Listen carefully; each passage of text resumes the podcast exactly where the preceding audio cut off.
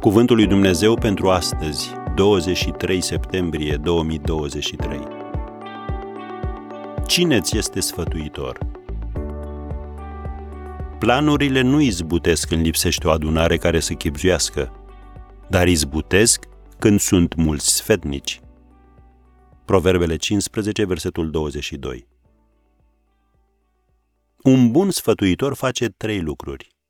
Te analizează, te învață și te motivează. La început, gândul de a avea pe cineva care să te evalueze te poate intimida. Dar gândește-te puțin. Oamenii te văd oricum. Deci de ce să nu ai un bun sfătuitor printre ei? Iată o listă cu anumite domenii în care te-ai putea gândi să inviți un sfătuitor să te evalueze. Și a zice că nu e opțional, ci mai degrabă obligatoriu.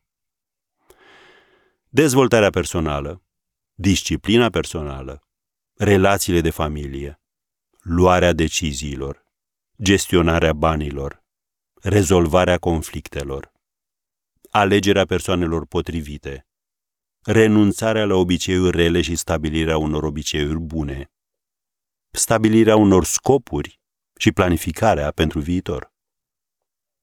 Dacă ești serios în dorința ta de a reuși în oricare dintre aceste domenii, caută și fă tot posibilul să-ți găsești un mentor. Ce înveți e mai important decât ce câștigi, pentru că ce înveți la început determină cât câștigi mai târziu. Lucrurile pe care nu le știi te pot răni și îți pot stopa potențialul. E o datorie pe care o ai față de tine însuți și față de cei care depind de tine. Și nu te opri la tine. Transmite și altora ce ți s-a dat.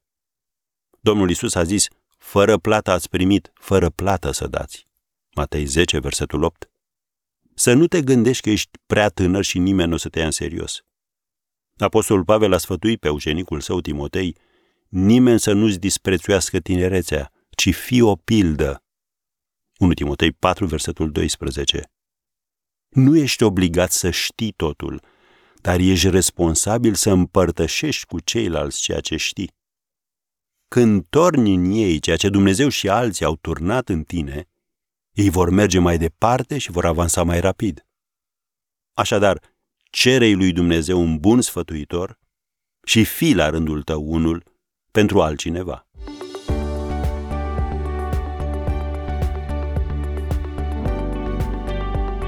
Ați ascultat Cuvântul lui Dumnezeu pentru astăzi, rubrica realizată în colaborare cu Fundația SER România.